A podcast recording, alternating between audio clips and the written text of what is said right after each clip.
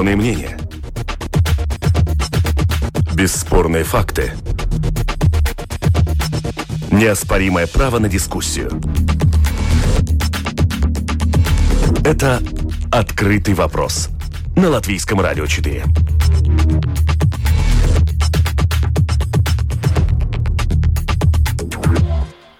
Здравствуйте, уважаемые радиослушатели. Вместе с вами в эфире Латвийского радио 4. Как всегда, по понедельникам звучит обзор международных событий в программе «Открытый вопрос». У микрофона Роман Шмелев. И сегодня мы поговорим э, в ходе нашей программы э, о следующих темах. А, начнем с обсуждения выборов а, в Грузии. Что там происходит, почему муниципальные выборы в Грузии имеют такое значение для ближайшего будущего, политического будущего этой страны. А, также вспомним о том, как формируется правительство в Германии.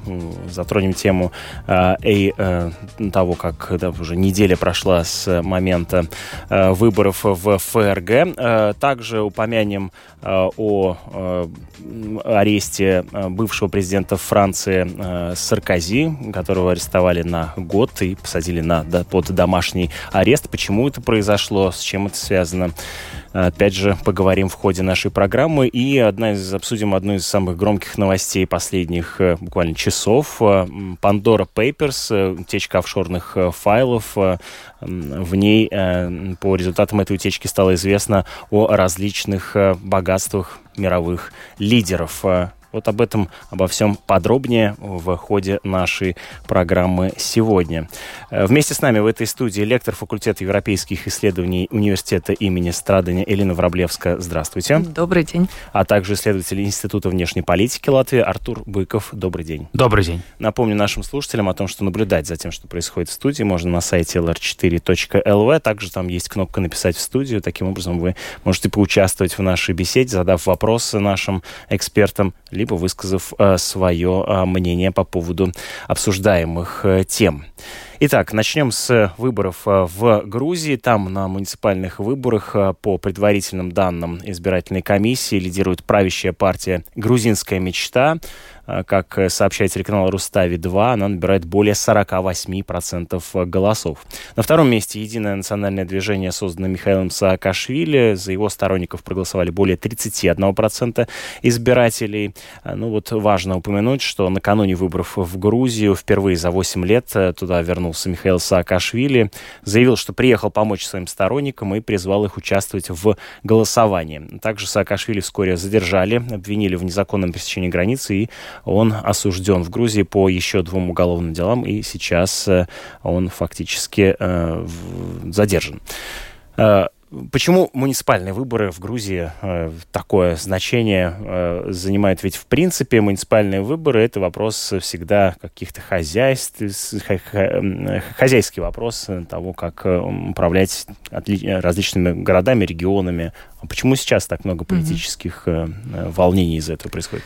Да, но это, наверное, еще последствия того, что в 2020 году, когда были большие выборы, не хозяйственные выборы, а, значит, Значит, эм, эм, результаты выборов э, были, ну, достаточно тоже шли э, нога в ногу э, с, с грузинской мечтой и с партией Саакашвили, и поэтому вот этот вот политический кризис о том, что, возможно, что-то было не до конца справедливо в этих в результатах этих выборов, как бы Поэтому а, сейчас эти хозяйственные выборы, а, выборы при муниципалитете, в принципе, очень важны, потому что они как бы еще раз подтверждают и показ, могут показать, какая истинная, а, ну, как бы истинное настроение народа и в какую сторону они все-таки они склоняются. Ну, вот, а где эти точки столкновения? Грузинская мечта, да, властная партия и единое национальное движение, это вот э, партия, э, которая создана была Саакашвили, условно,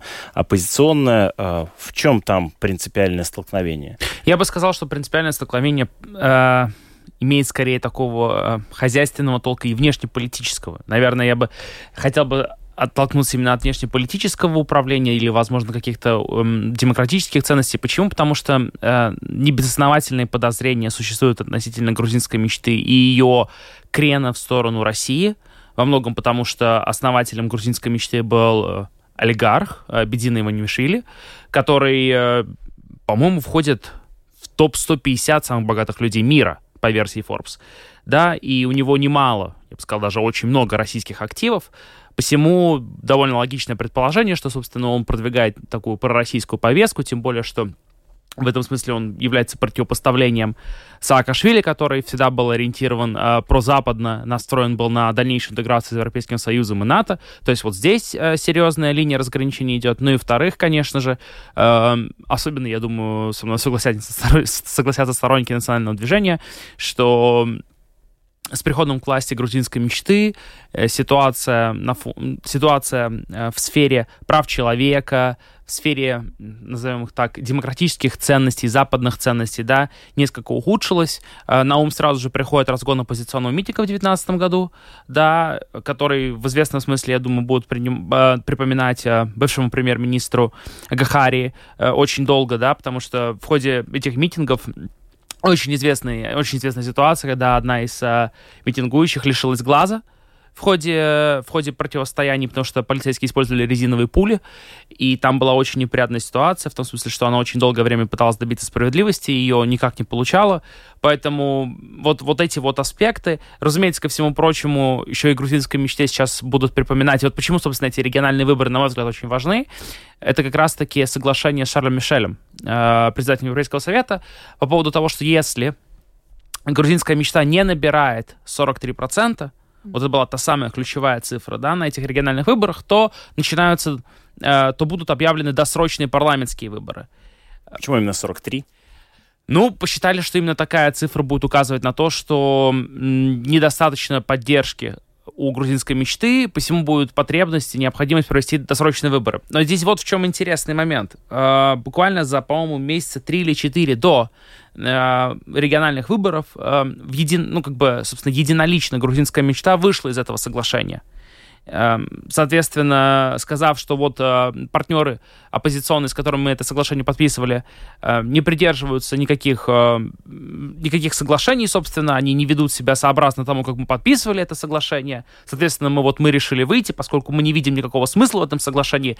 Мне же видится очевидным другое, что грузинская мечта побоялась того, что они действительно могут не набрать те самые 43%, и, соответственно, совсем не горят желанием распускать парламент но они набирают э, более чем 43%, они набирают 48%. И вот возвращаясь к фигуре Михаила Саакашвили, я думаю, что цель его визита помимо мобилизации электората, как раз-таки было желание достичь того, чтобы грузинская мечта ни в коем случае не набрала 43%. Тогда у него как бы был бы легитимный повод э, призывать своих сторонников на улице.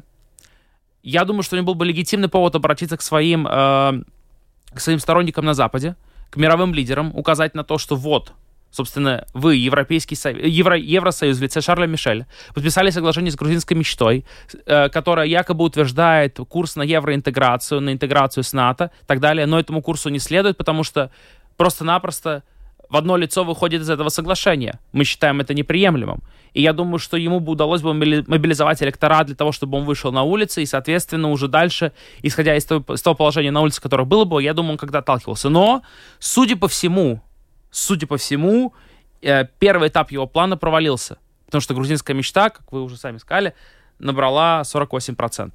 Да, несколько слов, да, подытожим. А, то есть муниципальные выборы — это некоторый срез общественного мнения в Грузии на данный момент, и поэтому они замеряют политическое настроение. Да. Э, с другой стороны, вот все-таки не вполне себе удовлетворен а, ответом грузинская мечта и, соответственно, эм, единое национальное движение.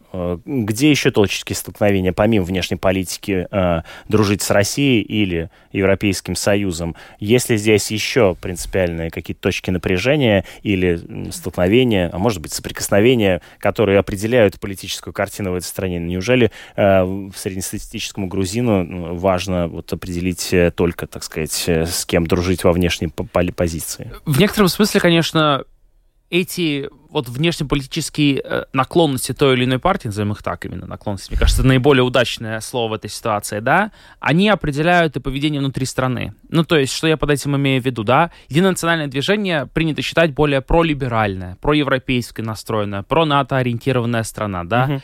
эм, с ценностями, которые, опять же, что, то, то, что мы, при, то, что мы э, считаем за европейские ценности, да.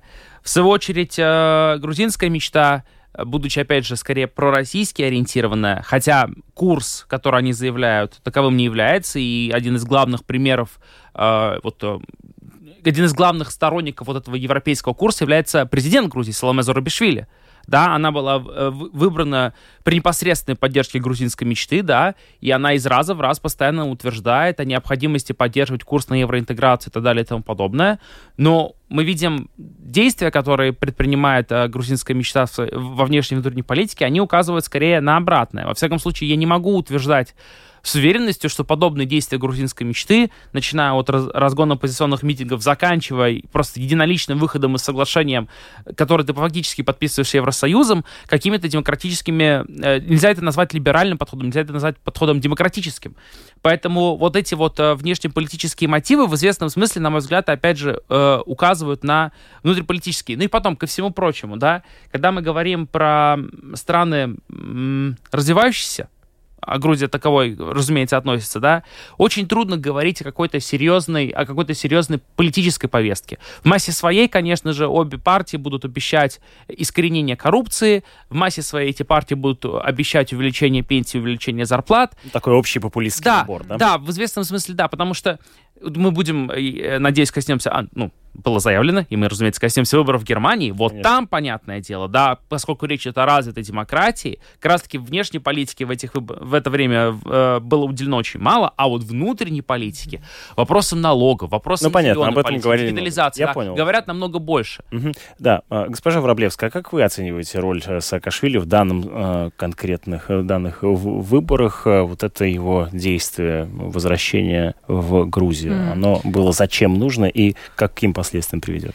Я тут согласна со своим собеседником, что, конечно, Саакашвили вернулся в Грузию, а, играя, конечно, довольно рискованную игру и, в принципе, ставя а, свою свободу на повестку дня.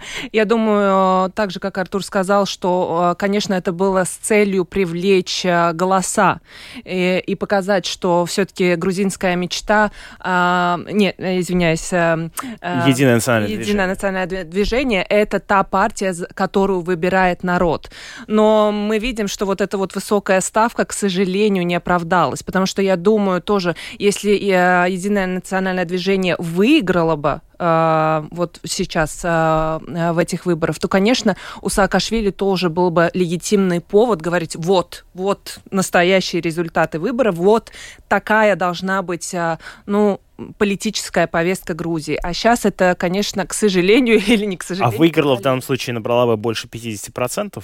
Или что в данном случае? Я думаю, в принципе, считать? набрала бы больше, чем э, грузинская мечта. Я думаю, это была цель, набрать больше.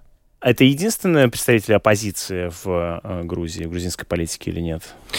А, насколько я знаю, конечно, нет. А, у них есть еще оппозиционные партии, но, как уже тоже Артур говорил, а, один, кстати, из пунктов договора, который был заключен с Евросоюзом, было то, что в парламент впускаются эти оппозиционные партии, которые тоже потом, к сожалению, грузинская мечта как бы сказала, ну нет. Если мы говорим про вот э, оппозиционные крупные партии, то есть, понятное дело, у нас есть две, две доминантные, это грузинская мечта и единое национальное движение, есть еще третья партия, как раз-таки мною ранее упомянутого Георгия Гахари, да, который вышел с грузинской мечты, он Э, его убрали с поста премьер-министра в начале 2021 года.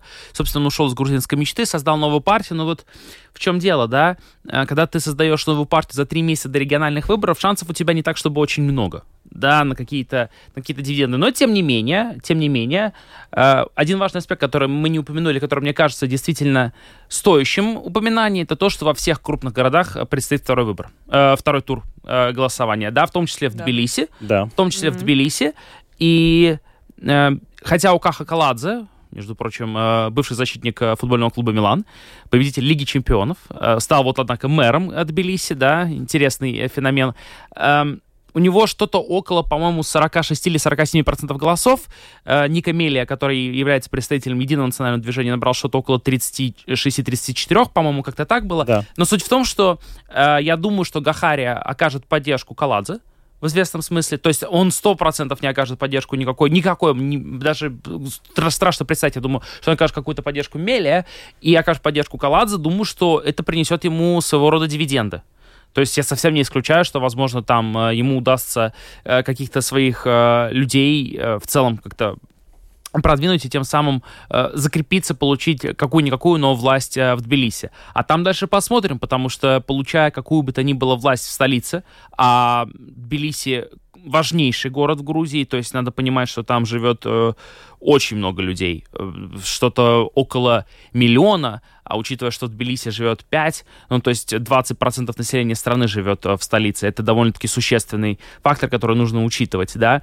Так вот, учитывая, что он, скорее всего, и, или представители его партии получат ту или иную власть, это позволит в дальнейшем развивать э, бренд партии, и совсем не исключено, что уже к следующим парламентским выборам, да, у нас действительно будет настоящая третья сила.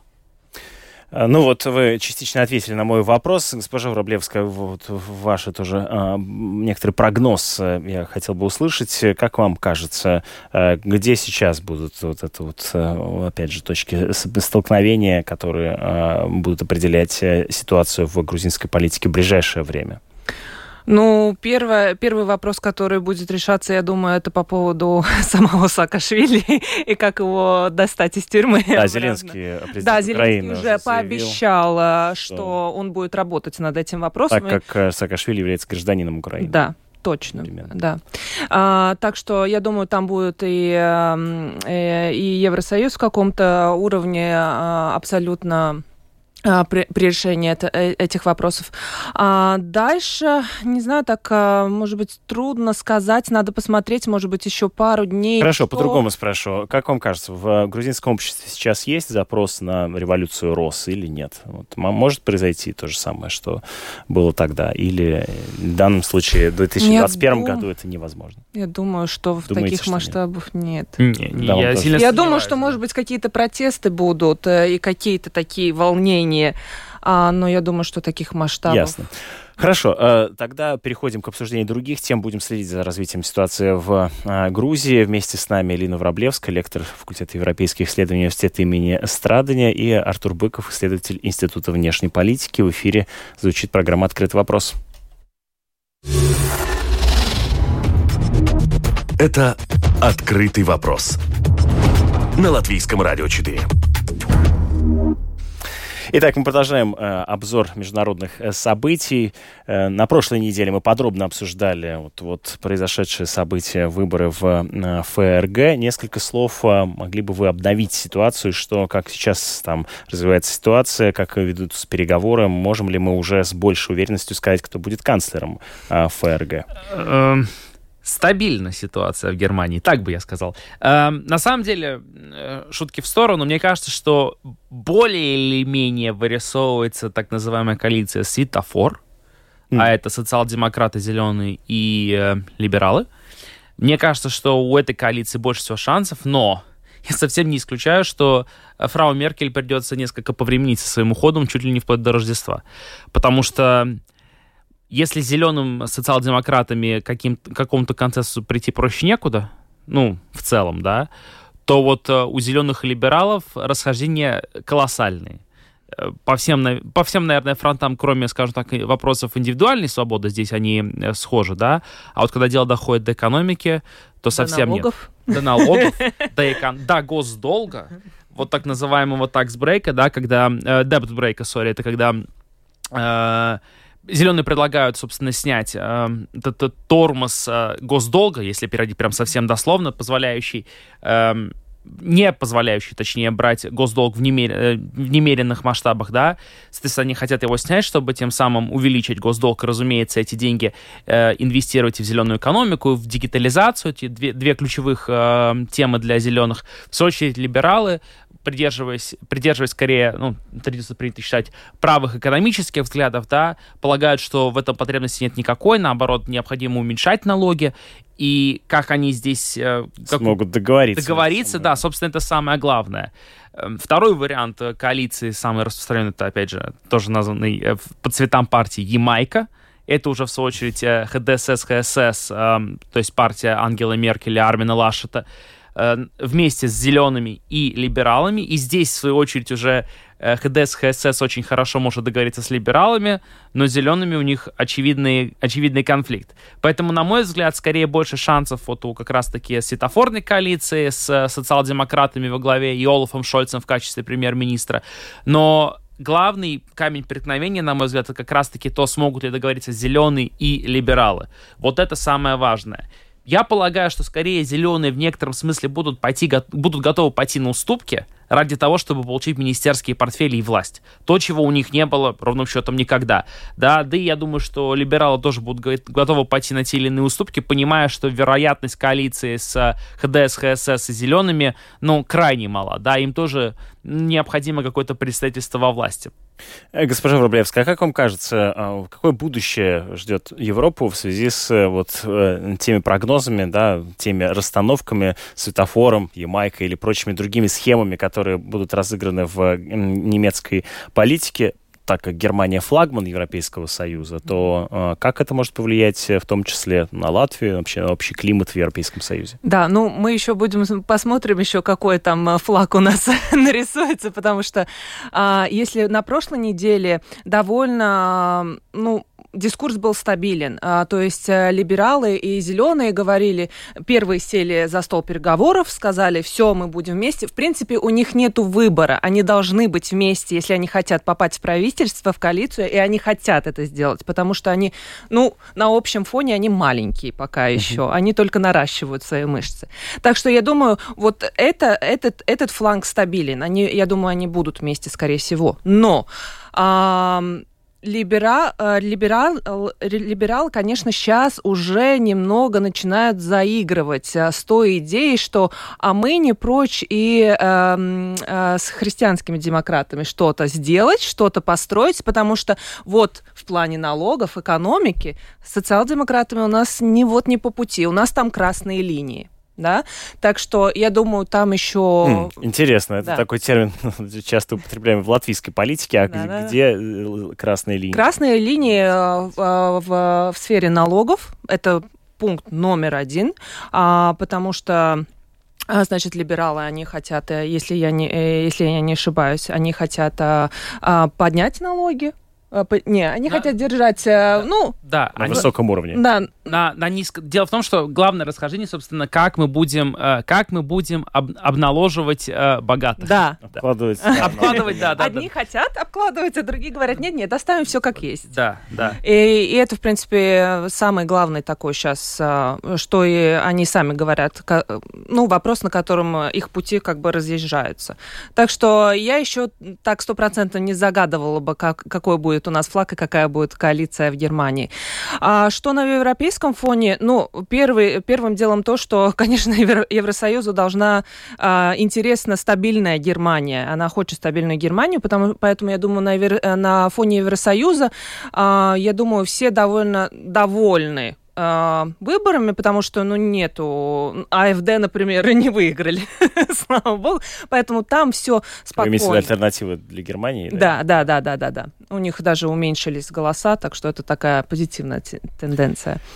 Ну что ж, э, да, также будем следить за тем, как там развиваются события. Э, одна из важнейших э, новостей последних часов. Вот Международный консорциум журналистов-расследователей выпустил опубликовал в различных э, э, СМИ э, информацию о так называемом досье Пандоры, в котором содержится огромное количество документов, там более почти 12 миллионов конфиденциальных документов, и, которые оказались в распоряжении Международного консорциума журналистов-расследователей. И эти документы демонстрируют тесную связь тайных офшорных транзакций и глобальной политики в области финансов финансов. В частности, фигурантами этих бумаг оказались и президент Украины Владимир Зеленский, и экс-премьер Великобритании Тони Блэр, и король Иордании, и кенийский президент, и руководство Азербайджана, и также с связывают с путинским окружением. Э, тоже там есть много э, информации по этому поводу. Вот, в частности, несколько слов про Тони Блэра. Он уклонялся от уплаты налогов, как свидетельствует расследование. Э, в ходе расследования выяснилось, что 35 бывших и нынешних мировых лидеров, а также 330 чиновников, занимающих государственные должности по всему миру, связаны с офшорными счетами и компаниями. Вот бывший премьер Великобритании Тони Блэр десятилетиями публично осуждал уклонение от уплаты налогов, но он и его жена, как следует из досье Пандоры, смогли получить в собственное здание стоим... собственность здания стоимостью 8,8 миллионов долларов после того, как купили офшорную компанию, занимающуюся операциями с недвижимостью. А, в общем, а, как а, сейчас многие говорят о том, что это одно из крупнейших таких одно из крупнейших досье с таким большим количеством документов. Какое оно будет иметь последствия для э, мировой повестки, как вам кажется, госпожа Врублевская? Ну, конечно, я буду... Да, ну, с одной стороны, ну, как, как я уже говорил, ну разве мы все не подозревали о том... А, Примерно, да, раз в два-три года. Вот именно. Каждый раз мы Что-то всплывало, и что-то... Мы, мы же понимаем, что эти люди, а, многие из этих людей абсолютно ненабожно живут. А, так что и зарплаты отнюдь не, не в миллионах, и так что мы все понимаем, откуда, ну, откуда ветер дует. А с другой стороны, конечно, для политических повестки дня это очень это очень, не, не хочу сказать грустно, но это, конечно, бьет а, по всему политическому дискурсу, антикоррупция, а, все, все. Но ведь, во-первых, это может ударить по самим фигурантам, то есть, э, ну, условному политикам. Ну, по тем, последствия... которые еще активны. Например, Бабиш тот же, да. тот же самый. А, выборы в Чехии сейчас mm-hmm. уже скоро, в октябре, на следующей неделе. Он тоже в этом списке ну, это может уже еще, еще одну трещину дать и, э, его результату, которая, угу. которая, уже, которая уже с трещинами. Да, он обещал бороться с коррупцией, премьер-министр да, да, да. Чехии Андрей Бабиш, э, когда пришел в 2017 году. Но вот материалы расследования свидетельствуют, что в 2009 э, Бабиш, включенный в список миллиардеров Forbes с состоянием 3,4 миллиарда долларов, перевел 22 миллиона э, на счета ряда офшорных компаний, чтобы mm приобрести особняк с двумя бассейнами и кинотеатром в одной из горных деревень французской ривьеры недалеко от Кан. Как вам кажется, да, это может повлиять на его... Ну, во всяком случае, если он проиграет, я думаю, не будет так грустно. Он сможет провести, он сможет провести незабываемые выходные где-то где-то на в, в, в одной из горах, да, да. Да. горной деревни французской ривьеры. Э, ну, то есть, хорошо, но э, это же опосредованно может ударить, как в случае там условного бывшего премьер-министра Великобритании Тони Блэра и по самой партии, там, и по лейбористам да. и по сопряженным а, с ними, да, по политическому дискурсу. В принципе, да, хотя я слабо себе это представляю, потому что Тони Блэр довольно-таки давно уже не активен в политике, и его связь с лейбористами, на мой взгляд, она исключительно лишь ну, в истории да, поэтому я сомневаюсь. Хотя, конечно, если очень захотеть, то можно и здесь эту связь найти, но сомневаюсь, что сторонники лейбористов готовы будут отказаться от а, своих предпочтений из-за того, что Тони Блэр когда-то избегал уплаты mm-hmm. налогов, либо избегает ее сейчас. Да, другой вопрос, что как на это отреагирует, например, э, британская прокуратура да, потому как если действительно уход от налогов подтвердится, да, будет ли возбуждено против Тони Блэра уголовное дело. Вот это было бы интересно, на это было бы интересно посмотреть. Вообще, конечно, было бы очень интересно посмотреть на то, как будет вести себя британская финансовая система, потому что очень много, очень много того, что так или иначе через офшоры куплено, находится как раз-таки на территории э, подданства, да, подданства Елизаветы вот II. я как раз э, хочу добавить в это место, да, э, одним из главных откровений, э, как пишет BBC, стал масштаб скупки недвижимости в Великобритании известными обеспеченными людьми через тайные, но вполне легальные офшорные схемы. Э, но это подчеркивает, что британские власти так и не выполнили многочисленные обещания создать реестр офшорных владельцев недвижимости, несмотря на озабоченность общества тем, что подобные инвестиции могут служить инструментом отмывания незаконных доходов. То есть, в принципе, это может повлиять на э, конкретно да, какие-то э, законы, схемы. Э. Да, естественно. Но то, опять же, с другой стороны, как бы палка о двух концах. С одной стороны, мы говорим о том, что как здорово бороться с, по большому счету, нелегальным. Э, скорее всего, капитал имеет нелегальное происхождение, да, и бороться с так называемым нелегальным капиталом и отмыванием денег. Это все очень здорово. Особенно если мы думаем о странах развивающейся демократии или странах, называемого третьего мира, да, хотя мне не очень нравится эта формулировка, но удобство для ее буду ну, использовать. Да.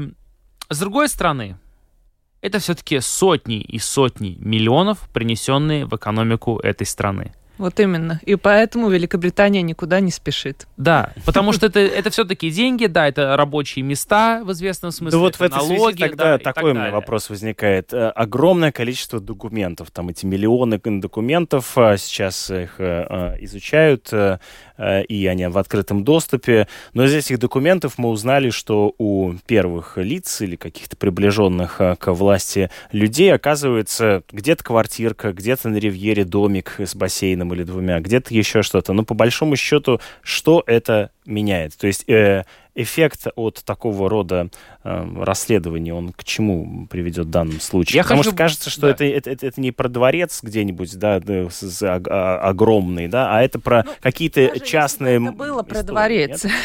даже если бы это было про дворец, а не про квартирку в хорошем э, райончике Лондона. А, но если вот на национальном плане, если против конкретной персоны не возбуждается дело, тогда это только разговоры, это большой публичный фу, как некрасиво, ой, что-то надо сделать, и все. И до следующего, и до следующего вот такого вот репортажа, до следующего раскрытия больших документов. Пока не будет какой-то реальной политической э, воли что-то сделать в национальном плане или со стороны Великобритании, или со стороны тех стран, э, которых эти люди представляют, это, я думаю, не приведет никаким э, таким результатам. Но есть э, предположение, да, ну вот, в, возможно, в Великобритании может как-то измениться, да, да, система. Но, кажется, я чувствую, вы испытываете я по этому поводу скепсис. Потому да? что это зашло уже так э, далеко, и масштабы так велики, я просто не вижу, а, я думаю, Лондон, Великобритания зашла очень далеко в лес, и я не вижу, ну, просвета дня в этом лесу сейчас для них. Я правильно понимаю, что таким образом единственным эффектом от этих публикаций будет уменьшение доверия к правительству? Я думаю, в, я думаю, власти, да, это бьет просто про по демократическим каких-то каким-то ценностям, бьет по этим дискурсам, которыми этими эти же самые политики пользуются, чтобы добиться добиться своего политического капитала, добиться своих своего своих выборов. И, и все, это бьет просто по нашей морали какой-то. Ну хорошо, в этой связи, вот в завершении нашей программы, я хотел бы несколько слов упомянуть э, о э, экс-президенте Франции Саркози, который был приговорен к одному году лишения свободы. Это э, не связано с упомянутым досье Пандоры. Случилось это в, на прошлой неделе. Суд в Париже заключил, что Саркози нарушил правила при финансировании своей предвыборной кампании в 2012 году, и, по сведениям прокуратуры, политик потратил на кампанию почти вдвое больше допустимого. Теперь он осужден осужден на э, год домашнего э, ареста. Вот э, можно ли считать, что в некотором смысле как раз-таки проявление такой вот истории, когда э, задним числом э, какого-то политика э, настигает наказание, либо в данном случае это ну, политически ангажированное решение? Как Но мне хочется думать, что все-таки, если мы говорим про Францию, то оно не политически ангажировано. Но, с другой стороны, любое, мне кажется, дело так или иначе связанное с бывшим э, премьер-министром, президентом страны или бывшим министром страны, да, оно так или иначе видится политически ангажированным, да. Политический душок там присутствует. Да, Конечно. да, да, да. Тем более, что если, когда мы говорим про Саркози, это ведь далеко не первое дело, в, котором, да. его, не, первое, не первое, в чем его обвиняют, скажем так. Э, поэтому забавно при этом, при всем, что Саркози потратил в, в два раза больше и заявок. И все равно не выиграл, да, все равно проиграл Франсуа Оланду, который, ну, если вы спросите меня, наверное, самый блеклый президент Франции за последние лет 20-30, да. Ну, видимо, все-таки, как минимум, можно сделать вот какое вот. Далеко не все решают деньги предвыборной кампании, да.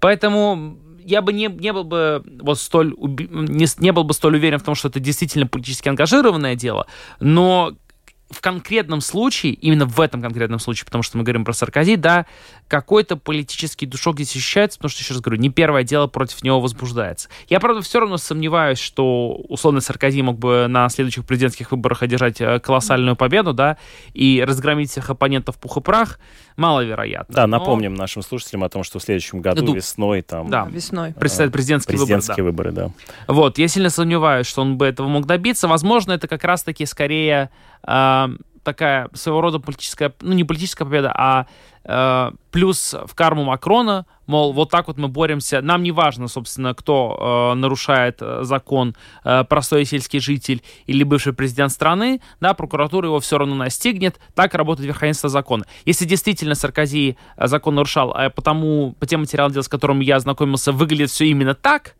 то это наоборот как раз-таки повод верить вот э, в, если предыдущий случай нас учит тому, что верить правительствам тяжело, верить конкретным политикам еще тяжелее, потому что вот как они поступают, э, да, в офшорах покупают, э, при помощи офшоров покупают дома за 22 миллиона в Альпийск, в, в, да, в горах да, Франции, Ривьере, да, да в Ривьере.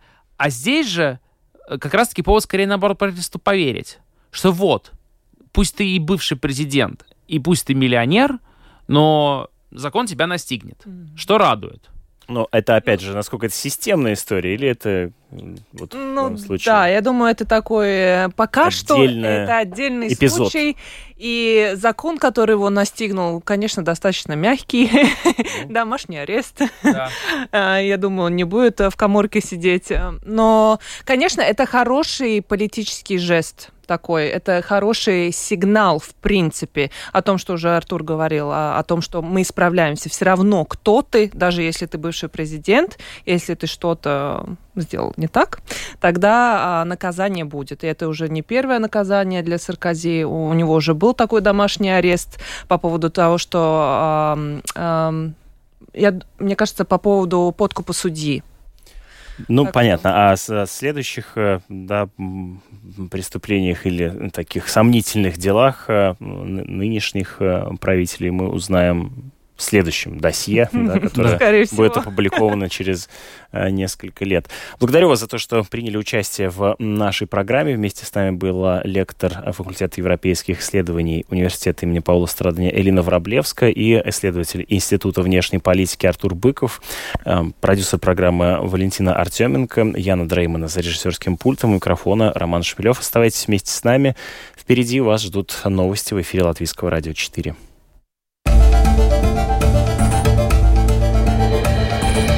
Это «Открытый вопрос» на Латвийском радио 4.